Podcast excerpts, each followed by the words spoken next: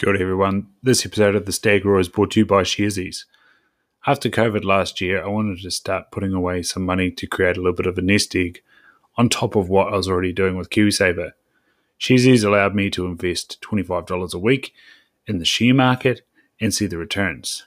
If you'd like to start investing in the share market, follow the link in the show notes and you'll receive $5 to go towards your first investment. Check it out in the show notes follow the link to Sharesies. Um, it's great, great to have you back here, Paul. Um, I've got your latest book behind me there, beside the uh, one one yeah, before. Boy, that's what I like.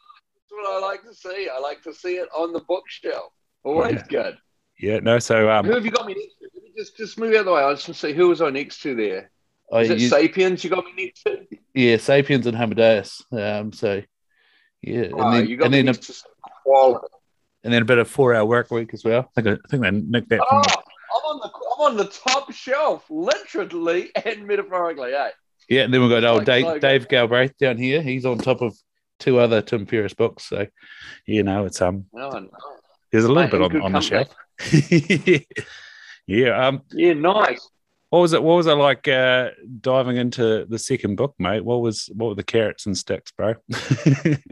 cool, cool, cool, cool. Uh, it was really enjoyable, actually. You know, my first book, How to Escape from Prison, autobiographical, satisfying to get done. Like, basically, I had started writing that book while I was still in prison. And, you know, and, and, and I'd spent 10 years going, oh, I need to get around to finishing this. And it was mostly finished for 10 years. And then finally got it finished, got it out there. It was satisfying to get out. But and I've spoken to other people about this this before, Ryan, but when it's autobiographical, it's not like you feel proud of a book because you know we've all got our own stories, and you just your story's your story, you know. And I knew it would be a useful vehicle for a positive impact on others, and that it was worthwhile in that respect. And so, you know, it was satisfying to get done, especially after it had been over a decade of it sort of just being there. But this latest book is one I'm actually proud of in the sense that you know, it's not autobiographical per se. It's about what I've invested my professional capability and energy into. And I'm, and I'm really proud with the structure and the output that is the book. And part of that as well is that, I mean, as you know yourself from having diligently read it, read it, read it, yeah. hey, mate, geez, I'm a credible bloody author, eh? Can't talk. but anyway, you know, I speak professionally, and look at that. I, That's what editors are for, right? Anyway. anyway, moving on, right? Moving on. So, with that book, you know, there was some really great contributions from from people who were incredibly generous and knowledgeable in the space. And you know, and again, I always like to to praise the generosity of the SAS for for allowing me to come along and observe what they do in action when it comes to applying the mental skills which are captured in the book, you know, which are around how do you cope under real stress and pressure, such as when you're preparing for the possibility of becoming a prisoner of war and other such things. But also, you know, the broader uh, Defence Force psych team and the Special Forces psychologist, and uh, you know, my my good mate and font of knowledge and and wisdom, uh, Captain Drew Kingy, who I want to talk about a little bit because he was the one who who who conceptualizes that idea of focus control that I think is useful for us to talk about because it was something that you tapped into in terms of the, the benefit of hunting mm. and the natural requirement when you're hunting to be really present, to be really focused on immediate sensory experience. So I want us to just come back to that and talk about that a bit more when we get the chance because I think it's such a, a relevant one to your audience. But such a relevant one for all of us. But so to have the opportunity of people like that, and you know, um, Elliot Bill and other people who contributed and gave their knowledge and their time, you know, fantastic. So really pleased with that book. And uh, one of the things I really like about it as well is that it, well, it moves beyond the standard sort of resilience talk because resilience is such a term that we're all familiar with. Whereas, you know, really resilience is about that bounce you know, can I come back to a previous state of functionality or maybe even a higher one from growing through adversity? And also, as you know, what's my general sort of level of, of well-being like? But it misses that whole point, which is the sort of the Defence Force SAS stuff, which is around that when the heat is on You know, can I remain effective? Can I still be who I want to be? And sure, we don't all encounter gun battles and the rest of it, Ryan. But mate, you know, you've got kids. Hey, how many kids have you got now? Is it one or is it more? Just, just, just the one. Um, I was, I was going to bring the one. Up, how old are they? She, she's three. Yeah, and um, three. Okay, I'll, off to pick her up this after this afternoon. So um, yeah, it'll, it'll be back into the staying present moment. That's what that's why I reckon ch- yeah. children teach. Yeah, like could be right here, right now. I, th- I saw Ursula Carlson put up a video today. She was hiding in the sheets, and that was what she was going on about. That now she's just come out yeah, of lockdown, okay. and and it's uh, sorry, MIQ straight into lockdown, and she was like, oh, I can't do this twenty four seven kids thing. So I just want to just want to go shopping and do my job or something like that. Hundred percent, man. Can I just say, shout out to early childhood education. Oh shit, you man! you are a. I so could not do it, eh? You know, like if, if you want to go neuroscience on it, to do that job effectively, you need to be really serotonin dominant, which is about you know the ability to be present naturally, to be uh, you know able to operate to not be impulsive, to be in the moment, all of that stuff. Stuff which, for someone like myself, I'm more dopamine dominant, which is more about, you know, movement. It's more about motivation. I, I can't do that. I don't have the temperament for it. To, to do that work with kids, you've got to be so good.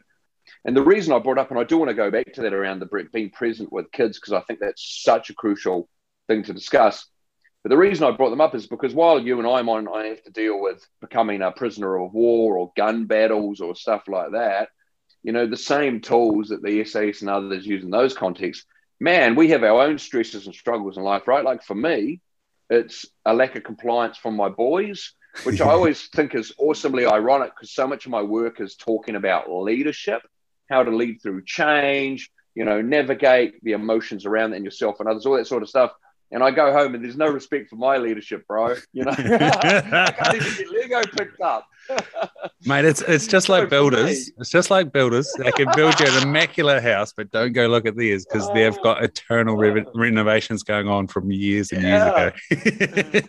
oh man! So for me, you know, those that's like the testing ground. And I tell you this right now, like man, like everyone, I've still got a long way to go in terms of being who I want to be in the areas that really matter to me like I've got a long way to go in terms of being able to show up as the more patient, more present parent that I want to be, that I want my kids to experience. But I've got the tools that enable me to try and make incremental progress in that respect. And that's the key, man, is having the tools, having the way forward. You know, like I used to do a lot of work with people perceived as bullies in senior mm-hmm. leadership roles in organizations. And that's an interesting one, eh? And you know, a key thing that you need to be able to do there for those people to be able to engage in change is to give them confidence that there is a way forward. Because if you've got temper issues, and mostly that's that's you know a key ingredient of most people who end up being bullies in the workplace is a lack of emotional regulation.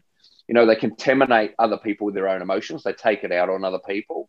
You know, very few of them are actually psychopaths walking mm-hmm. around not caring most of them are people who have high standards, high expectations. And then when they start to lose the sense of control over the output and the work that they're doing or that's been done on their behalf, and they don't have good emotional regulation, then that starts to contaminate other people.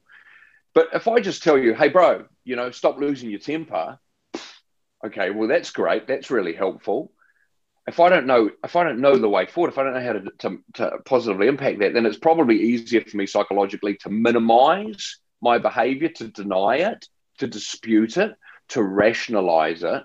Whereas the second I can go, oh, okay, actually, I've got an idea of how I can improve in this way, how I can change this, then I can let go of those rationalizations, those minimizations, and what I can start doing is start taking the steps in the direction that I actually want to travel.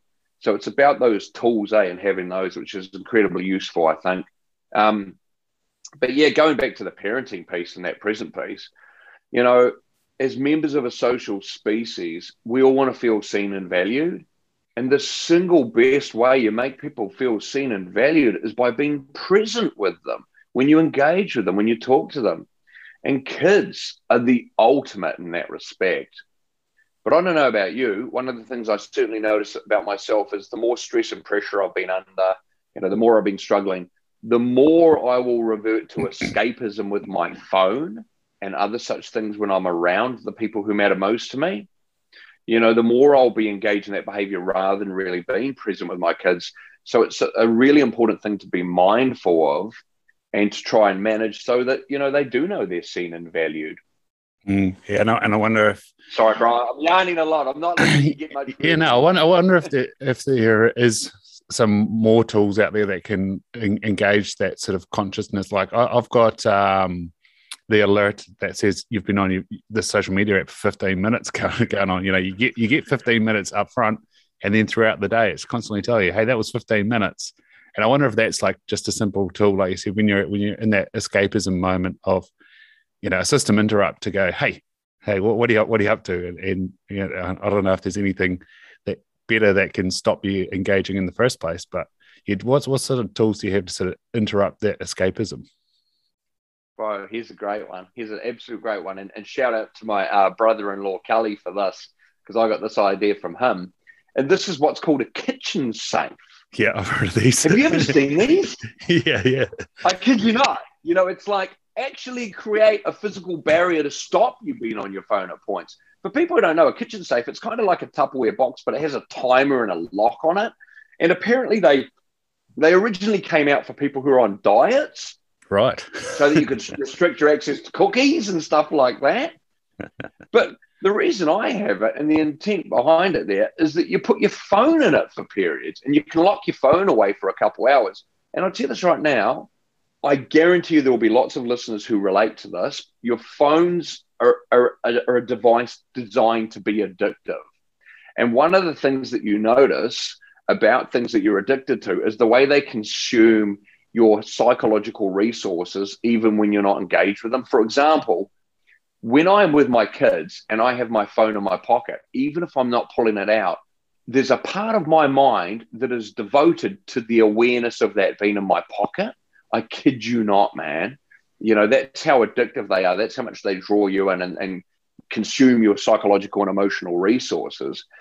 And actually having a physical barrier like that that removes the temptation is just such a great way to go. It just makes it so much easier. So that sort of thing I'd recommend. But also what I'd do is I'd recommend, you know, being really more structured around it. Same with your social media engagement, which is a big part of that phone, right? And that's going, hey, look, I'm going to allow myself to engage with social media, to post, to comment, to like, all that sort of stuff, to check my likes, all of that sort of, you know, dopamine releasing stuff that makes us feel good, makes us coming back and wanting more. But I'm going to restrict it to certain periods and certain times. Like a, a lot of people are aware with this idea that in the interest of productivity, what you do is you restrict checking mm. your emails to certain periods of the day. Yeah, and you get rid of those pop-up notifications. yeah, yeah, yeah, exactly, right? But what you do is you you turn off the notifications so they don't interrupt you, and you check your emails at certain times use that same approach, but in terms of social media. Like, for example, turn off your notifications is a great one. You know, also as well, move the social media icons away from your first page on your phone screen so you don't automatically see them if you check your phone for other things or use your phone, and then restrict them to certain periods. You know, that's part of that whole process of creating a bit of structure that makes it easier. But like I said, man, you know, in many respects, using physical barriers like that, like the kitchen safe, is a great way to go, just in terms of really enforcing it. Yeah. Um, when you, one more thing on the oh, yeah. no, Sorry. one more thing. Go for it. I just want to say, I think I think this is quite interesting too. So there's this. I'm making this business case for being present in the sense that it makes other people feel seen and valued, which is the most meaningful thing you can do in terms of your relationships, right? For your kids, for your significant others, whatever it is. But there are other elements to it too. Like I came across some interesting research recently where they were talking about, you know, perception of your lifespan and how long your life feels. Now, just about everyone would have the same sense that when you're a kid, time lasts a lot longer a year is a long time when you're a kid. A month is a long time. A week is a long time. Days take longer. Whereas when you get older, time seems to speed up. Now, what's interesting about this is there's some research out now which suggests that the reason the perception of time alters as you get older is because you lose the sense of novelty that you have as a kid. So check this out. When you're a kid, everything is new to you. And on that basis, you pay a lot more attention to everything. You're more constantly focused on the present moment, on immediate sensory experience. Oh my gosh, look at that weed growing out of that crack. There's a daddy long legs over there. You know, all of this stuff captures your attention in a way that it doesn't when you're an adult. When you're an adult, there's the sense of this loss of novelty, which means that you're no longer as focused on immediate sensory experience as you are on, you know, devoting your psychological resources to thinking about the milk that you might buy that might spill, or, you know, these other things that have gone on in the past, or, or, or the other things that occupy our minds. And so, one of the cool things about focusing on being more deliberately present, you know, that focus control that uh, Captain Kingy talks about is that I actually reckon if you do that more deliberately, then you will extend your perception of time as well. Mm. Your life won't feel so fleeting and so short. And that's pretty cool because the other research around, you know, extending your life has often been around calorie restriction. Are you familiar with this yeah, stuff, mate. Ryan? Yep. All right. So, you know, so what do you know about the calorie restriction approach? well, um, I've been one of my most popular podcasts actually is with Megan Ramos, who who's involved with the intensive dietary management in Toronto. Um, her sort of supervisor is Dr. Jason Fung. He's a nephrologist, and they use a lot of that stuff around reversing type two diabetes. But um, oh, his name's escaping me in, in, in good, California. But then there's Michael Mosley as well, and yeah, they, they're talking about you know um, and also David Sinclair touches on it with like the sirtuin genes and things like that, and you can block um, rapamycin and, and, all these you know little cellular mitochondrial um, hormones. But yeah, basically that if you decrease your load, you might uh, live forever. But then there's I was just listening to um, Tim Ferriss and, and Kevin somebody, and, and, they were talking about well, what about the, the quality in the time? You know, what, what are you what are you doing? Which way are you going to do this? I, I talking about having a having a beer, having a beer. You know.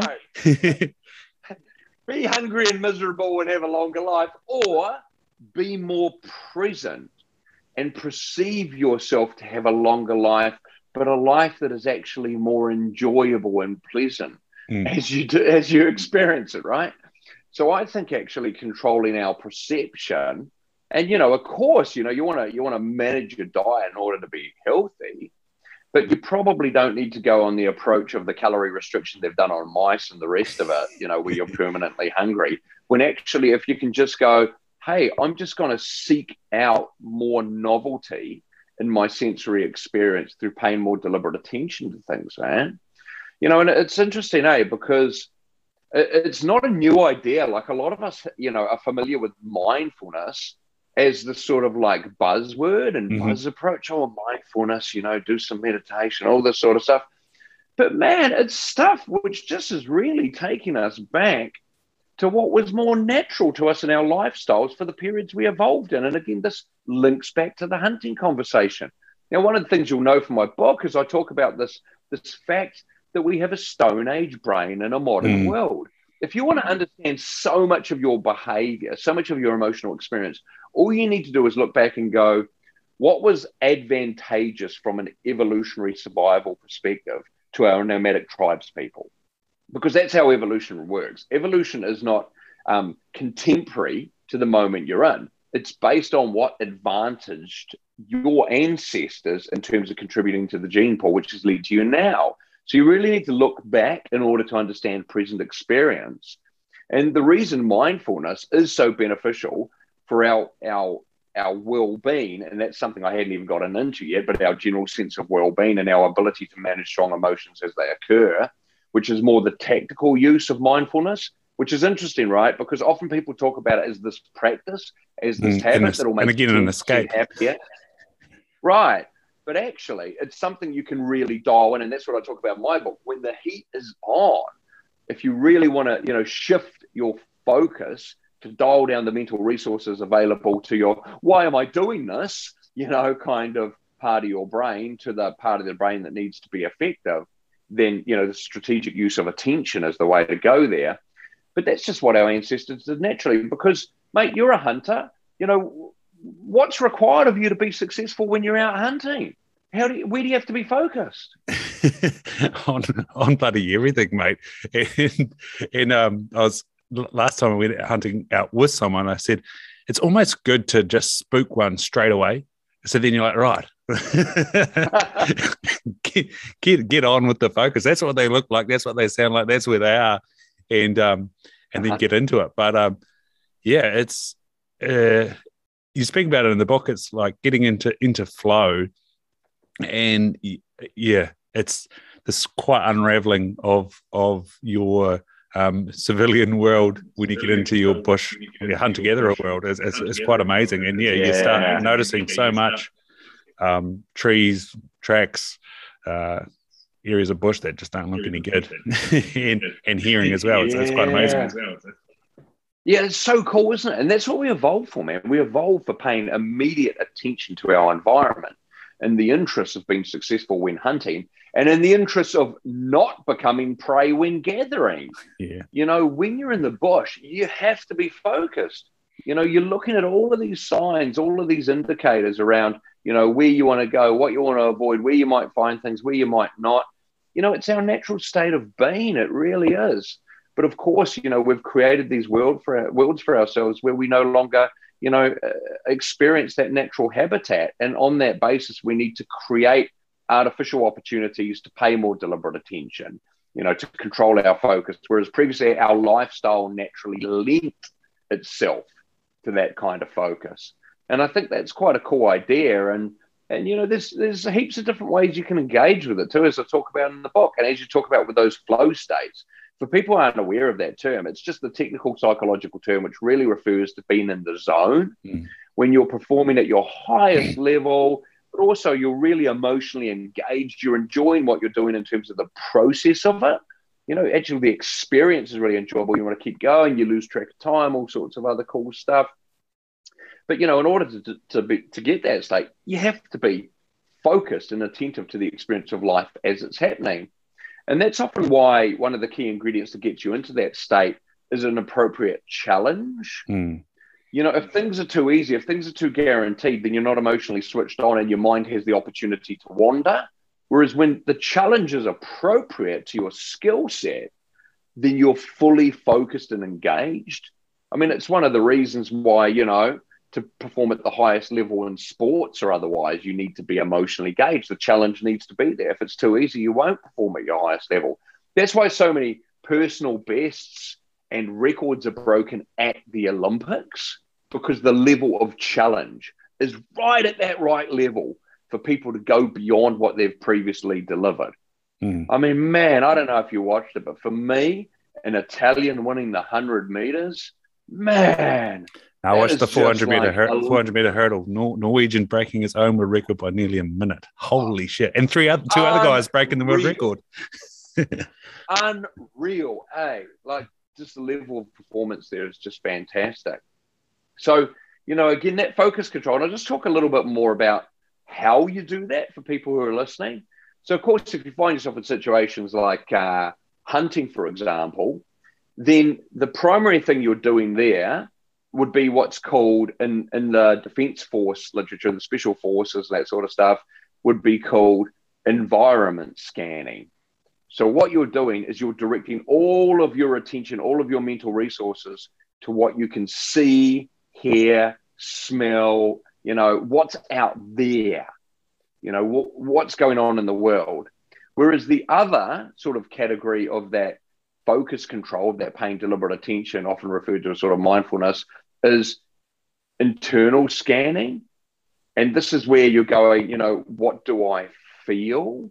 What's my body like? What's my breathing like? I think there and is a little bit of that to the hunter as well, because you've got to like right. you've got to really, especially in the bush, you've really got to navigate your body through the environment at the same time. So you, you do get a bit of that nice. internal and you know thoughts and paying attention as well. You've got to watch those too. So yeah, you're probably need both of those factors. Yeah, nice. And I was thinking you'd have to too because your breathing's so important in shooting, right? Yeah. You know, and I imagine it's the same if you're going full Joe Rogan bow and arrow on it too. I've only I've only tried it twice, and uh, yeah, um, uh, was not successful.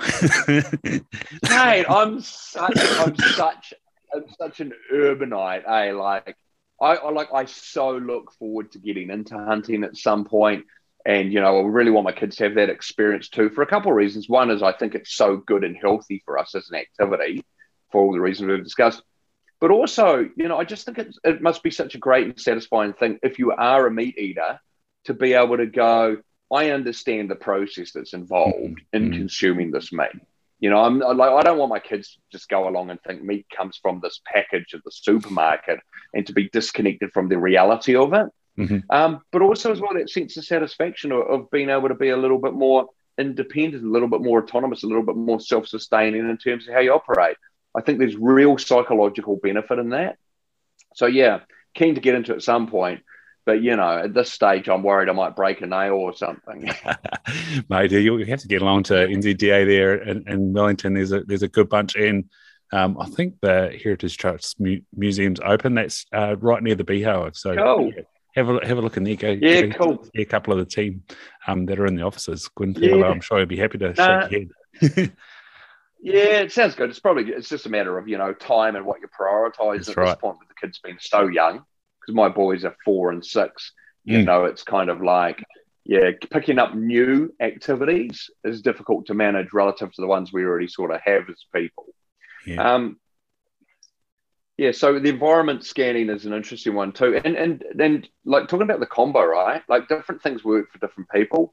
Like, and, and it depends on level of intensity too for example, you know, I find environment scanning a really effective way to manage misery and suffering up to about a seven or eight out of 10.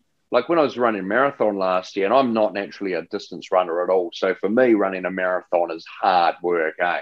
I mean, it is for everyone I'm who does you. it, but it's, it's not, you know, it, it's not my natural thing. You know, to give you an you idea. mean neither. I've gone back to CrossFit um, and it's much more natural. yeah.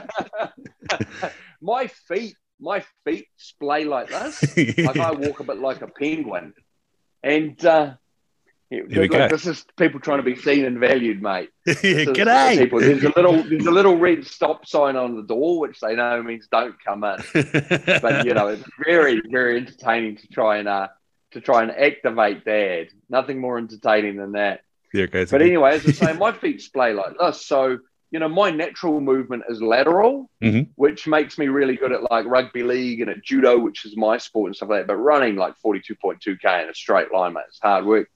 But what I would do is during the toughest, during the, um, mate, during the harder aspects of it, I would simply do that environment scanning where I'm just like really trying to pay attention to everything I can see in my environment and I would imagine myself being one of those people who has a photographic memory and trying mm-hmm. to pay attention to all of the details. And that would just help me reduce the amount of bandwidth that I'm devoting towards the suffering and the misery and redirect it. So dial that down a little bit. Um, but the, the internal scanning is a really interesting one too. And again, there's simple ways you can do that, eh? Like you can literally just stop at any point and just tune in and go, what does my body feel like right now? Like if you tune in right now to your body, is there any way that you're carrying tension that is unnecessary? For example, are your shoulders carrying tension they don't need to be carrying? That type uh, it's always it's always my hips ache, and there was that was saying when running. Um, that's where yeah. I got the, got the pain, and and interestingly enough, I've had hip surgery, and it's funny when you talk to somatic people, um, you know, somatic therapists, and like, oh, you, you hold stuff in your bones. I'm like, you know, there's probably something to do that. Yeah, man. There's a really interesting book called The Body Keeps Score, yeah, yeah. which is the way trauma impacts you, you know, physiologically and all the rest of it. Interesting stuff, anyway. But um, hey, so I meant to ask you, mate, and no pressure since we're, you know, um, on air and that with an audience. But yeah, what did you think of the book? What did you like about the book? Mate, um, I, that's a leading question. Yeah, no, I, I, I loved the book, and and it was uh, uh, what was it called? Holmes Rahe Stress Scale. Um, yeah. I thought back to this time, level four last year. So I had um, was under financial stress. I just lost my grandfather and just separated from my um, partner and daughter, and I was in lockdown. I think I ended up with a 350 score or something like that. and I was just like, mate. I was like, Yeah. oof. So, and, and then I thought, well, I, you know, op- opportunity yeah, strikes, and I was on a farm, and, and you're saying about that environmental scanning. Yeah. Oh, Zoom's catching up. Um, and then and then I was uh, had something to do. I started uh, doing a bit of handstands. I had my bow. I started trying to get better at um, shooting my bow, and then I was able to rabbit shoot as well. So I was taking that to a hunting skill and and able to do some pest pest management. It was called in, in level four, of course. Um, and um, yeah, I, I was I did a whole bunch of podcasts. I just I don't I don't know where it all came from. I think it's sports, um, but I was able to yeah slow down and you know and and reading what you talked about in the book, I was like, oh, that was how how did I get so lucky that this stuff was semi intuitive? You know that that's what I thought about Yeah, reading. book. nice. Yeah, nice. And I'd say there's a few factors there. I'd say one was, you know, you had the good fortune of being in a situation, in an environment that positively influenced your behavior in the right direction, that being on the farm. Yeah, Because this is one of the things, right? It's it's um sorry, team. I hope that's not too distracting. It's just gosh, it's raining outside and there's nothing better than doing what you're not supposed to be doing when you're a kid, eh? I don't know if you can hear them like squealing and giggling with delight when they open the door and then run away. And their poor mum will be out there trying to manage that. It's cold. Um, but, and I think this is a really interesting point because I just sort of pick up on this. Firstly, the scale you're referring to, for those who aren't familiar with it, who haven't read the book yet, which, by the way, you can get at any good or bad bookshop, also is an Audible, Kindle, whatever, right? You know, get after it. Did you read it? Fitness. Anyway, I have. Oh, you mean for the Audible book? I thought you asked me if I'd read it at all. No. I say yes. Um, no, I didn't, and I'll tell you why. A couple of reasons. One is it gets recorded over in Melbourne, and it was recorded during lockdown, of course. Right. So that was a non-option. But this is really interesting because people who know me well have listened to it and gone, "Nah, that's you," because what they do is they get like uh, an actor who listens to recordings of you speaking and then mimics your your intonation, your language, your accent, all of those things. So it's very well done. So even people who know me well do think it sounds like me. But no, due to pandemic restrictions, it wasn't an option for me to record it myself. Otherwise, would have loved to have done so. Uh, but what I was going to say is, is, is, you know, there's a scale in there where, as you were you were talking about, it asks you to list the different things you've experienced the last 12 months, and then on that basis, it gives you score and uh, and looks at how likely you are to suffer a stress-related illness based on how high your score is. And yours was incredibly high. You know, again, as we were discussing, you're really fortunate that you came out the other end of it uh, relatively unscathed, right? But what I was saying there is the situation you're in lent itself to be really favorable in terms of some of those things you were doing, right? Imagine if you were stuck in an inner city apartment in a large Mhm. city, right? How much harder it would have been to not just get caught in here and to suffer the consequences of that. And I think this is one of the things that we often really don't emphasize enough or understand enough about ourselves. And that is the impact our environment has on us. Mhm. You know, in cognitive science, which is the study of, of basically consciousness and what it means to be conscious, one of the things they talk about is what's called cognitive embeddedness. And this is the idea that you can't separate your mind from your body and also from your physical surrounds, from the environment you're in. And, you know, I often talk about this when I go and talk to people in prison because, of course, you know, I was in prison when I was younger and I turned my life around. And a big thing I would like to make people aware of is the fact that it takes time to decontaminate after being in an environment like that. I always tell people to imagine it's like you're an eel, and at the moment you're in a polluted stream. You know, you can't not be impacted by that pollution. And even once you get into clean water, it takes a while to Mm. flush that out of your system. And, you know, one of the things that we want to think about more is not just, hey, what do I need to be doing as an individual, but how can I set up my situation, my environment to make it easier to engage in the behaviors which help and assist me, you know, to give me that better experience. And there's some really interesting stuff in this area, by the way, that's coming out in medicine. And that's around what's called social prescribing. Have you ever heard of that? Social prescribing? Only in the context of like cancer wards in Japan, where they um, get people to get outside and get in the garden or have even just views of nature right. for these people to improve their their outcomes. Yeah, nice. So yeah, the basic idea of social prescribing as well is that you know you look at your situation and you look at your network and the people who you're involved with in terms of actually trying to address medical issues.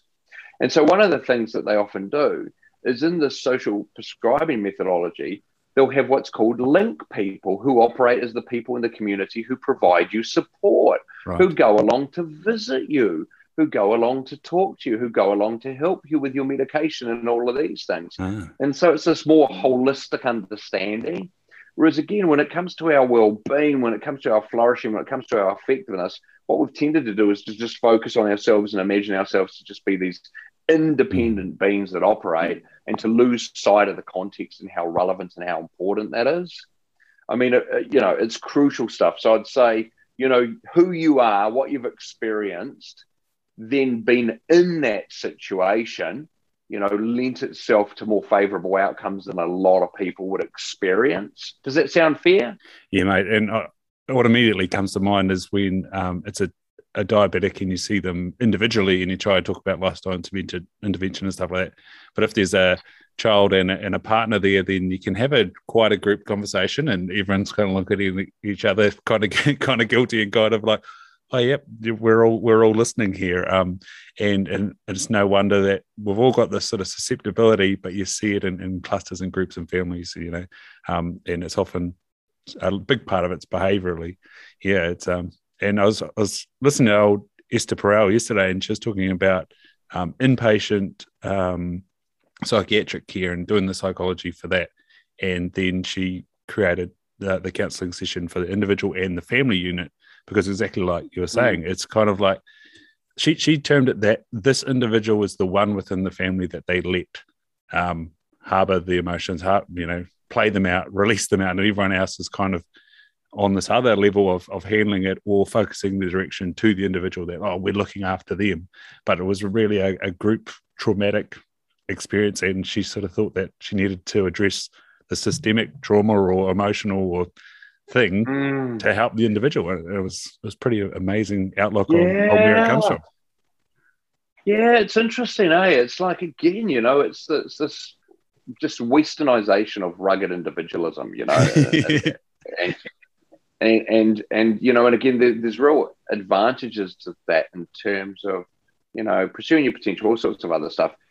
But it loses sight of the fact that we really are social creatures, and without that social connection and that you know the interconnection, interreliance on each other, that we just don't have as as flourishing lives, really. Um, one of the things that came to mind for me when you were talking about that intervention too is well, a couple of things, but one of them was you know the value of family group conferences in terms of restoration and this is a really cool move that's that's sort of happening in the justice system at the moment. And that is sort of the move away from the adversarial system, us versus them, you know, catch and punish, this sort of stuff, to restoration. And restoration is about making people whole again. Mm. And part of that is making the victims of crime whole again, leaving them feeling restored after a negative experience but also it's recognizing that the people who engage in crime and criminality do not do so because they have high levels of, of well-being. They're not flourishing you know and it's about restoration of them as well. And that that's that's the process that we really want to try and undertake. And a big part of that are things like family group conferences for uh, teens who engage in offending. And this is where you will get the the, the teenager along you will get their family along, you will get victims along, you will get other relevant people along there. And it provides that opportunity for sort of like that collective engagement and restoration. And it's a tough one, you know, like as you can imagine, there's emotions are really charged and really high. But the vast majority of people, the vast majority of people who have been victims of crime who come out of family group conferences at the other end, it's like 80% would recommend them to other people and feel that they have have, have been restored in some way as a result of that experience, as opposed to the more traditional sort of justice process. But also, the people who actually, as offenders, go through the family group conference process are significantly less likely to reoffend. And, you know, I think a big part of that is that whole restoration and that whole actually having to deal with the reality, the interpersonal reality and impact of your behavior in a way you just don't if you just go through the standard justice system.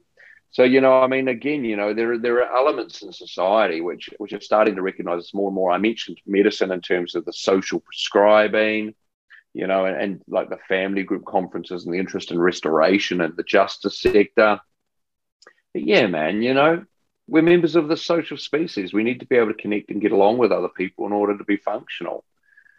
Yeah. When you're when you're talking about that sort of business environment of the leader being termed as the bully, um, is there also like kind of high resilience in those people that they just bounce back from the situation and carry on and carry on with what they're doing? But like you said, they're missing the soft skills, the in the moment management of their behavior and, and their feelings and like all, all the things, all the cluster of things that happens in a one-on-one or um, leader to group interaction. There's a lot of variance there, to be honest. You know, there are people who who are able to carry on and function at a really high level, and sometimes that can be because a bit of their emotional contagion of others is actually, you know, driven by uh, lower levels of empathy, lower levels of emotional awareness for others, and just lower interest and concern in terms of managing their own emotions. So those people will tend to cope a bit better, but also it depends on the situation they're in, right? There are some situations where that sort of behavior is more expected and accepted. Mm. But then there are other situations where you'll have people who actually have high levels or higher levels of fragility themselves and this is what starts happening as a process of unraveling on their part. You know, it can be a sign and an indicator of impending burnout. And, you know, there are different people, like you can look at different examples that have been in the media of people who are long term seen as engaging in bullying and belittling behavior. And there's some great examples of these people as well in, in the psychopath test. And um, uh, in, in the book that was written by God, what's his name? Can you remember the author? Do you know who I'm talking about? No, no, sorry. It's a great book. He's also the guy who wrote Men Who Stare at Goats. that, that movie was based on. He's, he's, a he's a he's a fantastic. Um, uh, but anyway, there's some great examples there of people in the business world who really succeed. For example, you know, all of the people involved in the sort of like the acquisitions and the asset stripping of companies and the firing of people, you know, those type of people, hey, you could definitely say that their behavior is often bullying-ish and shows a lack of concern for others. But within their context, it tends to be seen as an advantage and favorable. Whereas, you know, again, you'll get those other people who just completely derail really promising careers because this stuff starts to become really problematic as they unravel themselves. So there's quite a bit of individual variance there, to be honest, Ryan. I mean, I think one of the interesting things too, which is really relevant to a lot of the work I do in that leadership space, is that you know often we end up promoting people to mm. positions of leadership, but then not actually giving them the space and the opportunity and the development to understand how what got them here is not going to get them there. In other words, the things that got them successfully promoted will no longer be the things that actually have them effective and successful going forward now they're in a leadership position. And, you know, and this can lend itself to that kind of problematic behavior and experience and just a greater level of stress. For example, you get promoted to a leadership position generally because you demonstrate a strong work ethic, a high level of ownership and commitment of deliverables and of work, and technical expertise and knowledge mm. required to perform effectively at your role. You then end up in this leadership position, and now you think that, well, my job is to be the first amongst equals and to be the best at doing everything. And I'll just carry on owning work and making sure I'm all over everything and making sure I know everything, which of course leads to problems in delegation, micromanagement, mm-hmm. plus massive levels of stress and pressure. Rather than realizing, oh, okay, now I'm at this level, my job is actually to facilitate the performance of other people, not to be the one who does everything not to be the one who knows everything. So, you know, part of the problem in terms of this area is actually we don't give people the development and training that would enable them to shift their mindset and focus to cope more effectively. And part of that is, is that we're a country of predominantly small to medium uh, businesses and organizations that often don't have the kind of career development and leadership sort of development pathways that you might see as more common in larger countries. So, you know, some of us don't like the public sector has some really good stuff that they do really well. You know, there's other areas that do the same. You know, I, again, I do a lot of this work in both the public and private sector, but not everyone gets that opportunity. And like I said, often it's it's that sort of uh, false understanding of what's going to make you successful that leads to a lot of these problems. Mm.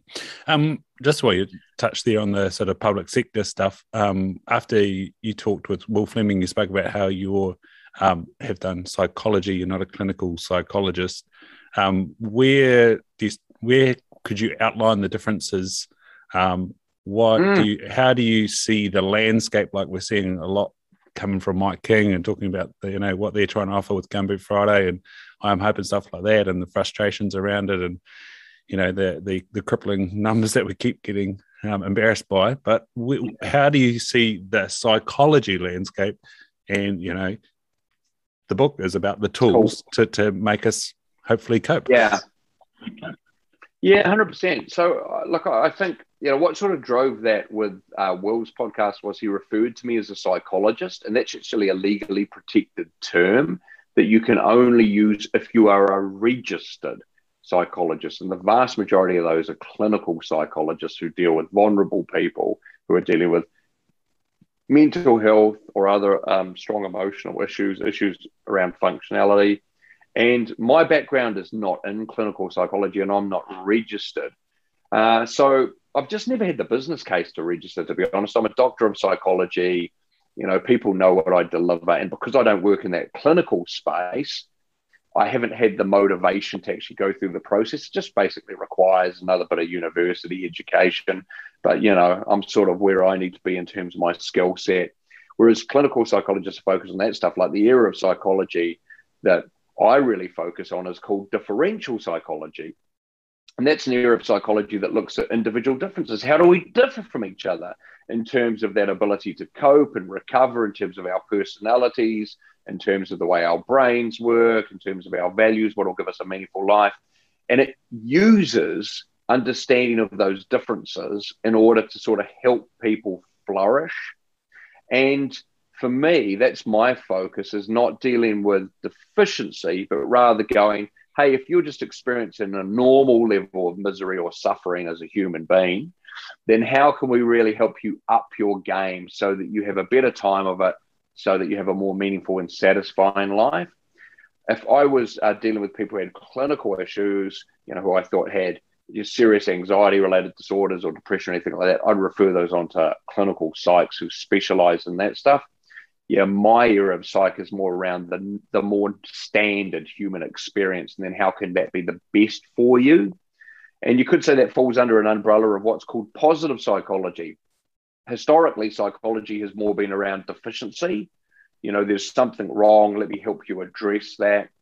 And you know, and again, I, I, just to go back to that normal level of misery quote. This great quote from Freud, which is the whole point of psychoanalysis, is to help people return to a normal level of misery and suffering. You know, it's not to remove it because suffering is normal. Um, whereas for me, the whole positive psych area what that's done is it's moved away from the deficiency focus to go, hey, how good can your life be? How can we help you flourish? What's mm. possible as a person in that respect? Um, I'll tell you what's interesting one though there there and can be a little bit challenging for those of us who are more dopamine dominant, which I mentioned earlier is associated with motivation and impetus to do things, to achieve, is that actually there's a really good argument that having a meaningful life doesn't require you to do or achieve anything actually. That just being more peaceful and self-accepting and more in the moment by moment experience of your relationships and otherwise is a really legitimate and good goal. Now as someone who's an active relaxer i would really struggle with that. But i do just want to acknowledge that the whole path and philosophy and sort of world outlook that i promote which is around this pursue your potential. In fact, I love that SAS value, the relentless pursuit of excellence. All about that. But I do just want to acknowledge that that's not an objective need for everyone.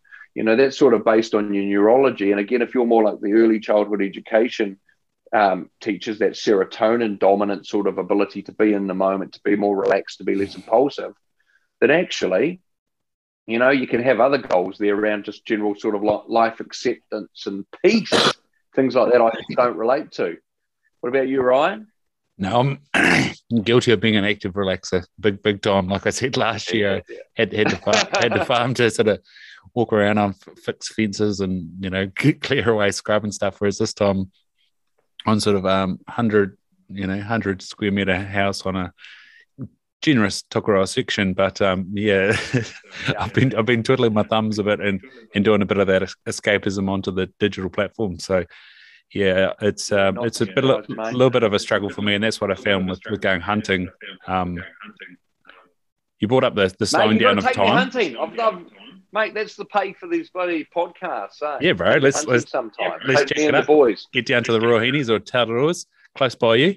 cool, cool. Hey, um, uh, one more thing I just want to pick back up on, which was around the Mike King stuff and the rest of it. You know, um, like the deficiency of resource we have in the space of sort of like that mental health, or as you know, as um, my mate Jimmy Hunt likes to call it, that mental fitness space. We both use that term, and it's a really powerful one because it shifts it away from that deficiency focus to the just flourishing focus. Is is really worrying. Uh, and you know, like anyone out there who's thinking, "Oh, psychology sounds interesting," go and pursue a career as a psychologist honestly, there's such a deficit. There's such big waiting lists to be able to see people. It's so hard to see a good psychologist or even a bad one, even if you've got the cash. And they're about 150 bucks an hour on average if you can find them and you're paying privately. It is a really good career to pursue if it's something of interest to you. You know, if you're someone who wants to help other people and you want to be well remunerated and have flexibility for it, it's a great one. But you know, part of the problem is we just don't have enough let alone psychiatrists mm. who are people who have gone through and gotten a medical degree first before specializing in psychology. I mean, my gosh, these people are so rare and so precious that it's very hard. And that's why it's really disheartening when you've got people, you know, like Mike, who want to pay for and facilitate people being able to have meetings with these people who are often so hard to find and to so hard to get in contact with that there are sort of barriers in the way there. And do you know? do you know the economics of, of it? Because like I find it weird that there's only about twelve or so clinical psychologists graduating a year. Like there's a shortage of optometrists, and there's sort of fifty to sixty. What what's the barrier? Like I I know plenty of people study psychology, and then it's like this massive bottleneck for a clinical psychologist. Yet we've got a massive demand out the other end. Like there's I'm missing something. I swear. or I'm wrong about something. Yeah, look, I, I think just the difference is just the drop off because, like, if we look at the number of people who study psychology, like, actually, most people study psychology because they're not really sure what they want to do, and it's just a generally interesting area, as opposed to that they're driven to want to be a psychologist. Mm-hmm. And I think that's quite a common one, right? So I, I, think there's probably a big drop off rate there because for, for many people, it's just a general area of interest rather than a career that they want to pursue. But also, of course, you know, you do have to go through postgraduate qualifications to become a psychologist. And, you know, that's an extra demand on people. You know, you can only get entry into that if you've got certain grades and there's certain other demands associated with it. But yeah, I look, I, I don't know, man. I, I'm, I'm not close enough to that part of it to know why we're not getting enough people through. And um, I suppose it's because we've just had an exponential increase in terms of the need and the desire for psychologists relative to the supply, right? Demand's massively increased, but supply hasn't caught up. And I think there are a few reasons for that. You know, one reason is just look, as a society and as a world, in many respects, we're just more open and honest about the need to actually try and talk to other people to get some tools to get some help when we're struggling. You know, back in the day, sort of my father's generation and that, you just bottle that shit up you know, just shut that stuff down and then, you know, not be as effective as you could be in terms of your interpersonal relationships and the rest of it. Or, you know, we have the sort of the suicide rates, which are so bad amongst men and the rest of it. But um, whereas now we're, we're more open to the need for it, we're more open to the value of it. But also, we inhabit a period in history where we've just got some factors which are increasing the likelihood that people will have these issues. You know, and one of them, which is really well documented, is the culture of safetyism. And this is where we've so mollycoddled our children and our young people emotionally that they're ill equipped to deal with distress. Now, this is certainly not true of all of them, but a lot of them have grown up with these really unhelpful messages that you should never feel anything that's unpleasant, mm-hmm. anything that, you know, makes you feel uncomfortable. And if you feel that, then you're unsafe and there's something wrong and it needs to be addressed. Whereas, man, that's just the way your brain works. No matter what your life looks like, you're going to feel unpleasant emotions because you have this worry machine in between your ears. That's normal. But if you've got these ideas you're not supposed to feel that, then you're going to be ill equipped to deal with those emotions when you encounter them. But also, resilience actually comes from experiencing stress and distress, not from avoiding it. And so we've deprived people of these opportunities to naturally sort of have those stressful experiences, to learn to deal with that stuff. And therefore, they're less well equipped as adults. And then you throw on top of that the additional stresses and, and challenges that they encounter via things like social media that didn't exist when we were younger. And the dopamine deficit that's caused by those types of uh, activities, which are so addictive. They really are strong addictions and such a challenge for young people. And also, as well, you know, pornography, the impact of that on young people, particularly on young males, but young females as well. You know, social media, the bullying there. It's interesting because when you talk about bullying, you know, uh, you know, a big impact here is more on on young women than young mm. men. And a reason for that is is what the research suggests is that young men primarily use their phones for gaming and pornography, right? Those are the things you need to watch out for with them. Whereas one young woman will use them to engage in character assassination, to engage in ex- excluding behaviors, to to vilify, to bully people, and those will be other young women. And the challenge is there's no home time there. When I was at school, you know, if you got beaten up or you got bullied, there was always some point where you got to go home, mm-hmm. and those people wouldn't be coming with you. Whereas thanks to social media for young women and some young men, those bullies are there with you the whole time. You never get a break from them. Plus, as well, think of all the social comparison thanks mm-hmm. to you know, social media. Thanks to Instagram and that, we've got like these Instagram influencers and models who are using so many filters that they're not even a reflection of what real people look like. And then you have these youngsters growing up thinking that's what I'm supposed to look like when it's an impossible to meet standards. So I just want to acknowledge that. We're having a lot more of these issues because people inhabit a world where there are additional challenges and pressures and stresses on them. But also, where they have these false ideas and they have this safetyism that they grow up in, which means that they don't actually get exposed to the things that would enable them to build a greater level of resilience to deal with the challenges. So it's sort of like a couple of things there. And so this has all resulted in this increased demand, and, and the supply just hasn't been there. But again, I fully encourage this. If you're sitting there thinking, I don't like my job, I've always been interested in psychology, I'd love to help people, explore what would be required probably within four or five years, you could have a different, really meaningful, well remunerated career where you're making a difference. And trust me, four or five years, that's going to go regardless of what you spend mm-hmm. your time doing. You might as well start taking the steps that lead you to a really fulfilling, contributing career if that's something you're interested in. Geez, I, I found like sound like an advert. And can I recommend Massey University as well? go, go on the on the advert piece because they were the people I studied through when I was in prison, and they bent over backwards to help me out to make it possible for me to study. If it wasn't for Massey, mate, I just wouldn't be having the life I'm having now. Yeah. So as a university, fully recommend them. Hey, there you go. Plug for Massey. Yeah, and like you said, four or five years will go by, and it, you might as well be doing something interesting and getting value out of it than, than something you hate. On, on the safetyism, you've, you've really sort of um, touched on something. Uh, when when uh, my daughter's having a tantrum, and um, often it'll be trying to get to sleep, um, I've reiterated to her that she is safe and she is loved. Um, am I creating a problem?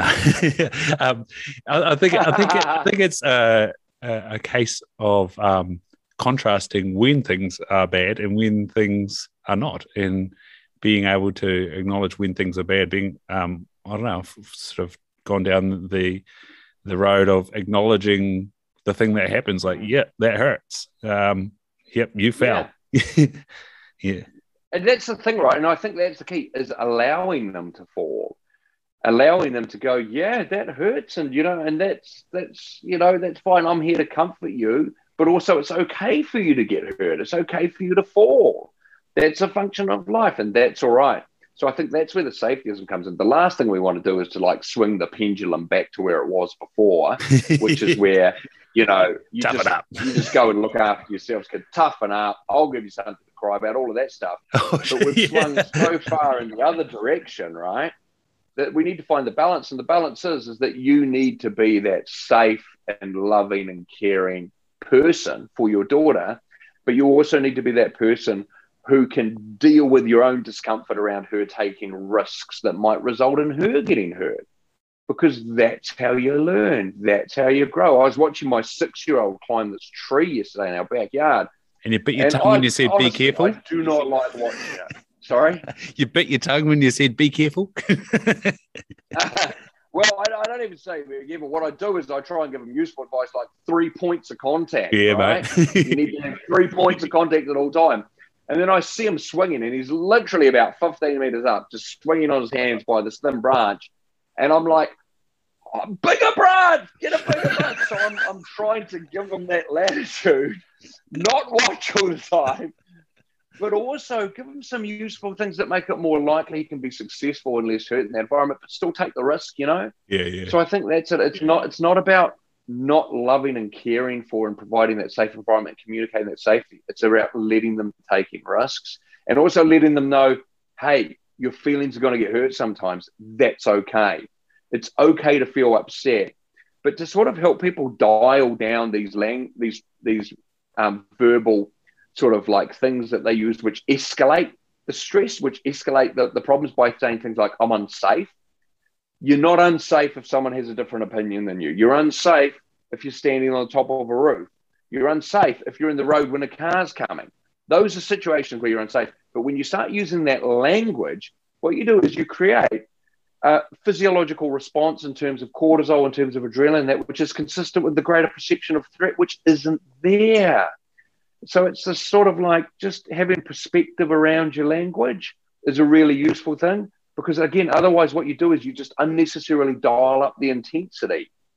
You dial up the emotional experience associated with actually what something which is just discomfort. You know you can be annoyed by someone. And that doesn't mean you're triggered by them. And i was talking to someone else about this recently. To be triggered really in terms of the technical sort of use of that term is about having a previous severe trauma reawakened in you Mm. like I've had PTSD, man. I still get symptoms of it. If I'm exposed to any kind of physical violence in person now, which is unexpected, you know, then what happens if, like, if someone threatens me or anything like that, then I, my PTSD is reawakened. I'm going to have nightmares. I'm going to be hypervigilant. I'm going to be thinking about it. If you have that kind of experience, that's an indication that you have some work to do. It's not an indication that the world needs to change to suit you. So I regularly in my public speaking talk about things which could cause people distress. I talk about sexual abuse, I talk about violence, I talk about prison, I talk about all sorts of stuff, right? And if you find yourself feeling really strong, unpleasant emotions as a result of some of those topics of conversation, you know, then that's a sign and an indicator that you have some work to do in an area that would be really meaningful for you and that could be really hard but there's meaning there. That's what that, that's what that emotion's telling you. Whereas if you're just feeling a general level of discomfort, then you're just uncomfortable. Maybe you're annoyed. Maybe you're upset. But when you start using that language like I'm getting triggered, again, you're just creating this this mountain out of this molehill from an emotional perspective, and it's really unhelpful. But this is the sort of stuff, unfortunately, you know, that we promote in our society today. So, you know, altering our language, being a bit more okay with that discomfort, being prepared to sort of, you know, bite the tongue and close the eyes a little bit and deal with our own discomfort around our kids taking risks, you know, appropriate risks. You know, it's that sort of stuff. Yeah, it's quite, it's quite funny. I was having a conversation with my girlfriend this morning about doing headstands and headstands with her daughter, and she and she said those words. Like, "Oh, I'm, I'm scared she'll hurt her neck," and then she said, "No, actually, I'm I'm scared she'll hurt her neck. She'll be fine. I was like, you're good, good. You caught yourself. yeah, nice. Yeah, it's it's those small things, eh? And as parents, you know, we have a responsibility for that. And it's tough. And part of the problem is, is going back to the social environment we inhabit, Ryan, is that if you're the sole parent who wants to encourage a bit of independence with your kids, if you're the sole parent who doesn't want your kids on a cell phone until they're older and that, it's really hard to operate without that community of support. And so, you know, that's one of the things that we want to try and do as parents is, is we want to try and find other like-minded people who are okay with their kids being a bit more free range, mm. are okay with their kids, you know, being a bit more restricted in terms of engaging with technology too early, you know, who are okay with it because then we have that, you know, that environment, that support that makes it easier for us and for our kids. It's really hard to do that if you're just the the only person in your community with those ideas. Yeah, I was thinking it's quite hard to um, relay Jonathan Haidt's work to the world when uh, you turn on a YouTube video and you get five Apple ads thrown at you. You know, yeah. maybe maybe Jonathan yeah. Haidt's message, you know, blown at you that, that graph of the uptick in in uh, girls yeah. harming themselves with with social media. I, I don't know. Oh, hundred percent. And for anyone who's not familiar with his work, The Coddling of the American Mind, you know, get it as a book, listen to it, whatever. It's fantastic. It has some great research, but also has some great tips in there around what you can do to raise more resilient kids. It's fantastic stuff. Bloody good, mate. Uh, where are people finding it? As you said, it's in all good, bad, and uh, Amazon and Audible places. Uh, what about yeah. you, you personally, mate?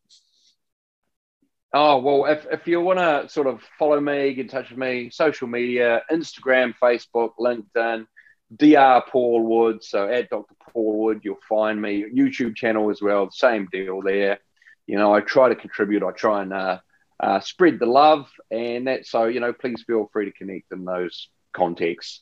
And uh, yeah, like I said, you know, um, real pleasure getting the opportunity to catch up with you, Ryan. Always enjoy it and I will hit you up about that hunting, mate. Yeah, I have the perfect the perfect um, group of people to to go with, and it's in the Tararuas. So um, I'm going to get off this awesome, call and, and mes- message them and say, oh, we've got to add a plus one uh, to this. Uh, Dr. Paul Wood is going to come along. And, and hey, uh, my wife's keen as as oh, well. yeah, plus, plus two. Plus Let's organise a babysitter. Bloody like, oath, she's, she's ex-army, mate. She'll be like yeah. shoot a rocket launcher or something. oh dear, we have to get our earplugs out, mate. Um, you've got a chapter on flow. What what keeps you in the flow? Oh man, oh, I think actually just you know the the personal desire to try and actually focus my attention on the things that matter. And for me, I'm lucky that I have a life where I have heaps of opportunities for flow in my personal life, my most common areas of flow are mountain biking and judo. Both of those are activities where if you're not fully focused and paying attention, you're going to get some tangible feedback really quickly. and uh, professionally, because so much of my time is spent public speaking, man, when I step on that stage and I'm in front of that audience, you better believe that I am present and attentive for that experience. That's how I get in it. You know, that's how I do it but also as well like so many activities you need to do it enough to sort of really be able to hit that sweet spot where you can just fully be immersed and into flow so i'm fortunate that i've had enough experience now to be pretty good to be pretty good at being in the moment in those situations which actually makes it way more effective because i go in and i'm not constrained by any script or mm. content mm. i'm able to take the talk wherever it's going to add most value for the audience i'm with so there you go and I think that sums up uh, the opening of your book, and that this is a muscle that can be trained like our physical fitness. We can train our mental fitness. So bloody awesome, Mo. And uh, thanks so much for making some time for us. And um, yeah, I really appreciate it. And, and, we'll get on to organising that trip. Sounds bloody awesome. Cheers, man. Cool, mate. Keen as.